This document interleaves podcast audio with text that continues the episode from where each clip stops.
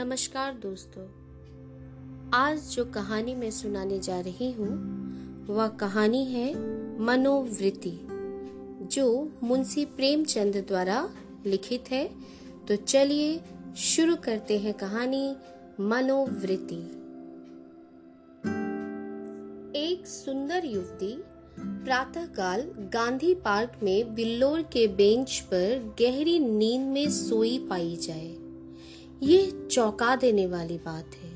सुंदरियाँ पार्कों में हवा खाने आती हैं, हंसती हैं, दौड़ती हैं, फूल पौधों से खेलती हैं, किसी का इधर ध्यान नहीं जाता।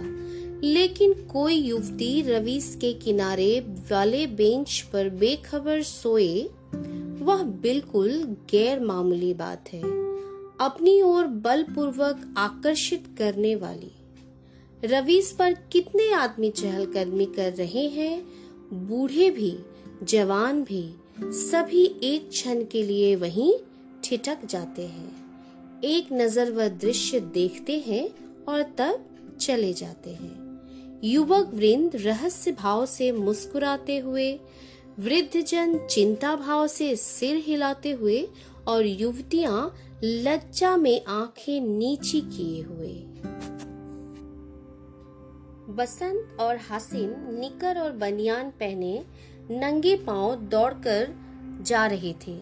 बड़े दिन की छुट्टियों में ओलंपियन रेस होने वाले हैं। दोनों उसी की तैयारी कर रहे हैं।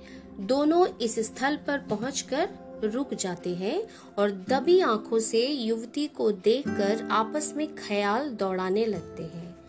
बसंत ने कहा, इसे और कहीं सोने की जगह न मिली? हासिम ने जवाब दिया, कोई वेश्या है। लेकिन वेश्याएँ भी तो इस तरह बेशर्मी नहीं करती। वेश्याएँ अगर बेशरम ना हो तो वह वेश्या नहीं। बहुत सी ऐसी बातें हैं, जिनमें कुल वधु और वेश्या दोनों एक व्यवहार करती हैं। कोई वेश्या मामूली तौर पर सड़क पर सोना नहीं चाहती। रूप छवि दिखाने का नया आर्ट है। आर्ट का सबसे सुंदर रूप छिपाव है, दिखाव नहीं। वेश्या इस रहस्य को खूब समझती है। उसका छिपाव केवल आकर्षण बढ़ाने के लिए है। हो सकता है, मगर केवल यहाँ सो जाना यह प्रमाणित नहीं करता कि यह वेश्या है। इसकी मांग में सिंदूर है। वेश्याएँ अवसर पड़ने पर सौभाग्यवती बन जाती है। रात भर प्याले के दौर चले होंगे। अवसाद के कारण ठंडक पाकर सो गई होगी। मुझे तो कुलवधु सी लगती है। कुलवधु पार्क में सोने आएगी। हो सकता है घर से रूठ कर आई हो। चलकर पूछ ही क्यों न ले। निरे अहमक हो, बगैर परिचय के आप किसी को जगा कैसे सकते हैं? अजीत चलकर परिचय कर लेंगे। उल्टे और एहसान जताएँगे। और जो कहीं झिझक दे, झिझकने की कोई बात भी हो, उससे सौजन्य और सहृदता में डूबी हुई बातें करेंगे। कोई युवती ऐसी गत यौवनाए तक तो रस भरी बातें सुनकर फूल उठती है। यह तो नव यौवना है। मैंने रूप और यौवन का ऐसा सुंदर संयोग नहीं देखा था। मेरे हृदय पर तो यह रूप जीवन पर्यंत के लिए अंकित हो गया। शायद कभी न भूल सकूँ। यही खड़े खड़े कवियों की सी बातें करोगे, जरा वहाँ तक चलते क्यों नहीं? केवल खड़े रहना पास तो मैं डालूँगा। कोई कुलवधु है। कुलवधु पार्क में आकर सोए तो इसके सिवा कोई अर्थ नहीं कि वह आकर्षित करना चाहती है।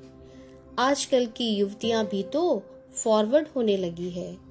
फॉरवर्ड युवतियाँ युवकों से आँखें नहीं चुराती। हाँ लेकिन है कुलवधु।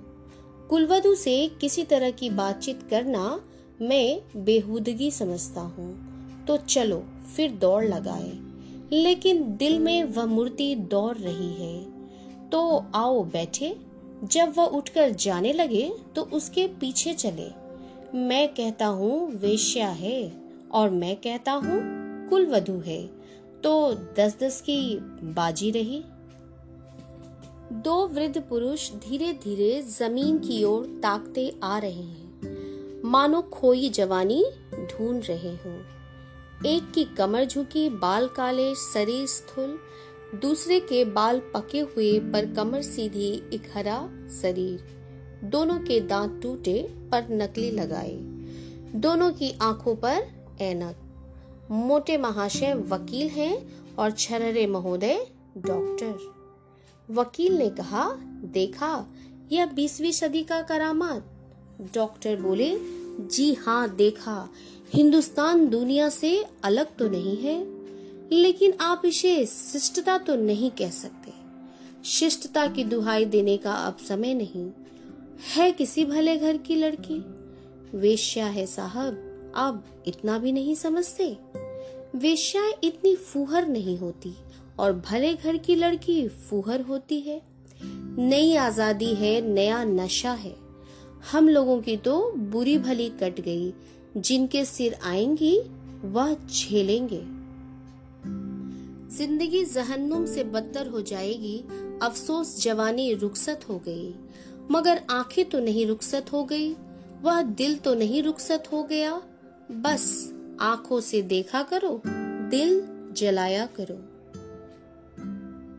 यह सूरत याद रहेगी। वह इस तरह सोई है, इसलिए कि लोग उसके रूप को, उसके अंग विन्यास को, उसके बिखरे हुए केसों को, उसकी खुली हुई गर्दन को देखे और अपनी छाती पीटे। इस तरह चले जाना उसके साथ अन्याय है। वह बुला रही है और आप भागे जा रहे हैं।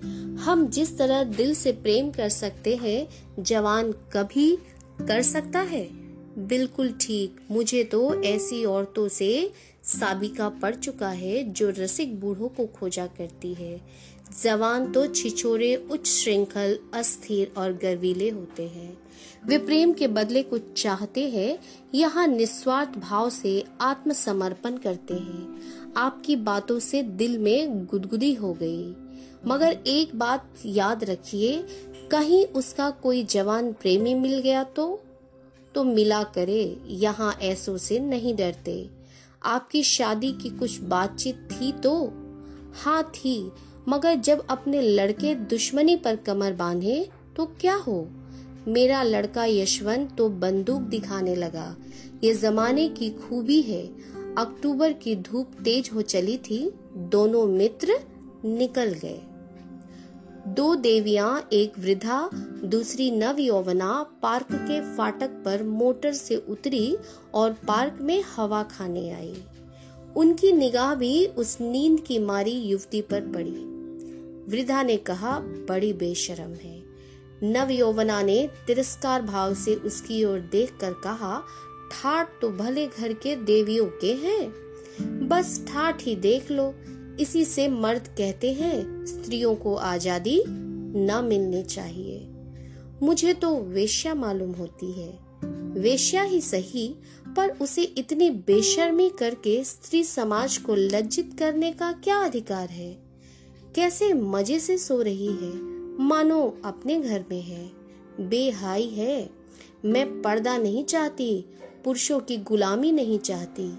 लेकिन औरतों में जो गौरवशीलता और सलज्जता है, उसे नहीं छोड़ती।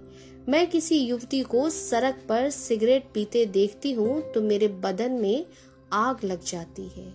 उसी तरह आधी का जम्फर भी मुझे नहीं सुहाता।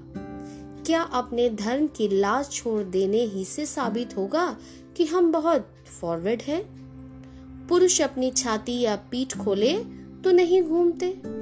इसी बात पर बाई जी, जब मैं आपके आड़े हाथों लेती हूँ तो आप बिगड़ने लगती हैं। पुरुष स्वाधीन है। वह दिल में समझता है कि मैं स्वाधीन हूँ। वह स्वाधीनता का स्वाग नहीं भरता। स्त्री अपने दिल में समझती रहती है कि वह स्वाधीन नहीं है, इसलिए वह अपनी स्वाधीनता का ढोंग करती है। जो बलवान है, वे अकड़ते नहीं, जो दुर्बल है, वही अकर करती है। क्या आप उन्हें अपने आँसू पोषने के लिए इतना अधिकार भी नहीं देना चाहती? मैं तो कहती हूँ, स्त्री अपने को छिपाकर पुरुष को जितना नचा सकती है, अपने को खोलकर नहीं नचा सकती। स्त्री ही पुरुष के आकर्षण की फ़िक्र क्यों करे? पुरुष क्यों स्त्री से पर्दा नहीं करता? अब मुँह न खुलवाओ, मीनू इस छोकरी को जगाकर कह दो, जाकर घर में सोए। इतने आदमी आ जा रहे हैं और यह निर्लज्जा टांग फैलाए पड़ी है। यहाँ नींद कैसे आ गई? रात कितनी गर्मी थी बाई जी ठंडक पाकर बेचारी की आँखें लग गई होगी। रात भर यही रही है कुछ कुछ बदती है। मीनू युवती के पास जाकर उसका हाथ पकड़कर हिलाती है, यहाँ क्यों सो रही हो देवी जी? इतना दिन चढ़ाया, उठकर घर जाओ। युवती आँखें खोल देती है, ओहो, इतना दिन चढ़ गया? क्या मैं सो गई थी? मेरे सिर में चक्कर आ जाया करता है। मैंने शायद समझा हवा से कुछ लाभ हो। यहाँ आई पर ऐसा चक्कर आया कि मैं इस बेंच पर बैठ गई। फिर मुझे होश न रहा। अभी मैं खड़ी नहीं हो सकती। मालूम होता है मैं गिर पड़ूँगी। बहुत दवा की पर कोई फ़ायदा नहीं होता। आप डॉक्टर श्यामनाथ को आप जानती होंगी? वह मेरे ससुर है। युवती ने आश्चर्य से कहा अच्छा यह तो अभी इधर ही से गए हैं। सच, लेकिन मुझे पहचान कैसे सकते हैं? अभी मेरा गौना नहीं हुआ है। तो क्या आप उसके लड़के बसंत लाल की धर्म पत्नी है? युवती ने शर्म से सिर झुकाकर स्वीकार किया। मीनू ने हंसकर कहा बसंत लाल तो अभी इधर से गए हैं। मेरा उनसे यूनिवर्सिटी का परिचय है। अच्छा लेकिन मुझे उन्होंने देखा कहाँ है तो मैं दौड़कर डॉक्टर को खबर दे दूँ? जी नहीं, किसी को ना बुलाइए बसंत लाल भी वहीं खड़ा है, उसे बुला दूँ? तो चलो, अपने मोटर पर तुम्हें तुम्हारे घर पहुँचा दूँ। आपकी बड़ी कृपा होगी किस मोहल्ले में बेगमगंज, मिस्टर जयराम के घर मैं आज ही मिस्टर बसंत लाल से कहूँगी मैं क्या जानती थी कि वह इस पार्क में आते हैं, मगर कोई आदमी साथ ले लिया होता? किस लिए? कोई ज़रूरत नहीं थी।